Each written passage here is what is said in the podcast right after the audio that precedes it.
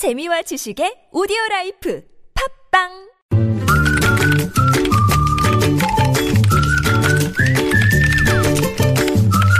뉴스보다 재밌고 뉴스보다 뜨거운 무적의 댓글을 전해주시는 분이죠. 시사 칼럼니스트 이숙현 씨 모셨습니다. 어서 오세요. 네, 안녕하세요. 네, 자, 첫 소식은요. 예, 오늘도 죄송하지만 또 청와대 소식입니다. 네. 네. 그 청와대가 2014년 3월 이후에 구입한 약품 가운데요. 네. 이른바 제2의 프로포폴이라고 불리는 전신 마취제 그리고 탈모제 등이 다량 구입된 것으로 확인이 됐습니다. 예. 아, 동아일보가 2014년 3월부터 올해 8월까지 청와대가 구입한 모든 의약품을 전수 조사를 해봤더니 음.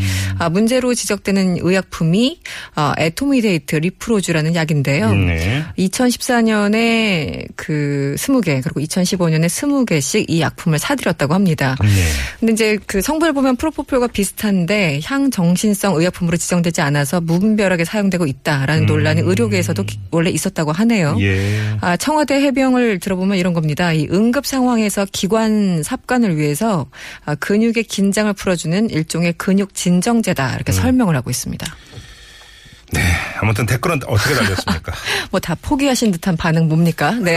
아, 왜 그러세요? 네, 한마디로 점입 가경입니다. 이런 글이 있었고요. 네. 아, 청와대가 이제는 동물의 왕국이 아니라 약물의 왕국이 됐군요. 네. 어떤 분은 탈모까지 치료해주는 청와대 정말 멋집니다. 이런 분 계셨고요. 네. 내가 열심히 일해서 낸 세금으로 탈모제 프로포폴까지 정말 눈물이 납니다. 네.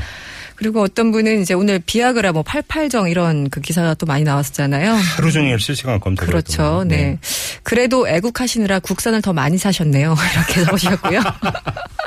비아그라가 좀 비싸니까. 아이고, 이거 네. 무사해야 되나, 정말. 예, 예. 이것도 애국심으로 또 연결시키는 이 센스. 네. 아, 지금까지 대변인이 해명하던 해명을 하면 거짓말이라고 욕을 했었는데요. 이제는 청와대 대변인 안쓰럽습니다. 음, 그리고 어떤 분은 매일매일 쏟아지는 뉴스들이 거의 막장 드라마 수준입니다. 네. 팝콘 하나 사와야겠어요. 이렇게 적어주셨습니다. 드라마 봐야 되니까. 예, 드라마보다 더 재밌는 뉴스를 보면서 이제 팝콘을 먹으면서 예, 즐기신다는 거죠. 이제는 뉴스 따라가기가 너무 벅찹니다. 예, 솔직히. 정말? 예, 과부하 상태입니다. 예. 네. 그 흔히 하는 뇌 용량의 한계가 이미 와 있습니다. 그러니까 이제 약 이름까지 외워야 돼요. 저희들은. 다음으로 넘어가죠. 네, 오늘 그 좀 다른 걸 준비해봤는데요. 앞으로 스마트폰에 자동차 운전자가 주행 중에 주의를 잃지 않도록 이 각종 기능을 제한하는 이른바 운전자 모드가 생길 것으로 보인다는 외신 어, 보도가 나왔습니다. 예. 네, 뉴욕 타임즈 보도였는데요. 미국의 도로교통 안전국에서 어, 그 애플이나 삼성전자 같이 스마트폰 메이커들에게 왜 우리 항공기에서 쓰는 그 비행기 모드 있잖아요. 네네네. 그런 것처럼 운전자 모드를 도입하도록 자율적인 음. 가이드라인을 만들어라 아. 이렇게 요청을 했다고 하죠. 예. 어, 어쨌든 교통사고가 그 나라에서도 굉장히 많이 일어나니까 당국이 이런 조치에 나선 건데요. 음. 네.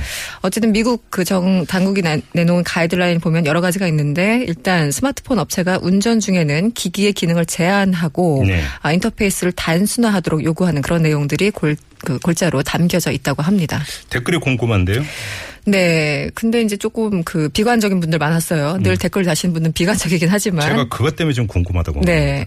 그 운전 모드가 생겨도 볼 사람은 계속 보고 안 볼 사람은 안 봅니다. 음. 결국 처벌을 강력하게 하는 게 최고의 방법입니다. 예. 이런 글. 네. 아, 인간적으로 운전할 때는 제발 스마트폰 하나 내려놓읍시다. 네. 자기 목숨뿐 아니라 다른 사람 목숨까지 위협하지 말자고요. 제가 운전하고 가다 보면 그 이상하게 느리게 가는 차 네. 내지 비틀비틀 가는 차 네. 있거든요. 문자 보내고 있죠. 보면은 스마트폰이 들려 있고 귀에 대고 있거나 이런 경우가 아, 많습니다. 그러니까요. 예, 보- 큰일 납니다. 보기만 네. 해도 정말 불안한데요. 큰일 나요. 네. 아, 다음 댓글이 그런 겁니다. 네. 버스 물면서 스마트폰 게임하는 사람 봤습니다. 소름 돋습니다. 야, 아, 진짜 소름 돋네요. 네. 어떤 분은 운전 잘하신다고 자신하는 분들 제발, 과, 제발 과신하지 마세요. 운전은 혼자 하는 게 아니라 전체적으로 흐름을 따라가는 겁니다. 이렇게 꼬집어 주셨고요. 음. 네. 걸어 다니면서도 스마트폰 사용 제발 좀 못하게 해주세요. 길거리 좀비들이 너무 많습니다.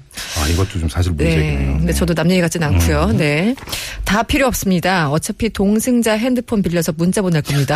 이렇게 무용론을 제기하신 분들이 상당히 많았습니다. 정말 에티켓이라는 거 있지 않습니까? 네. 정말 생명과 연관되는 거라서 정말 그러게요. 조심 좀 하셨으면 좋겠습니다. 필요합니다. 네.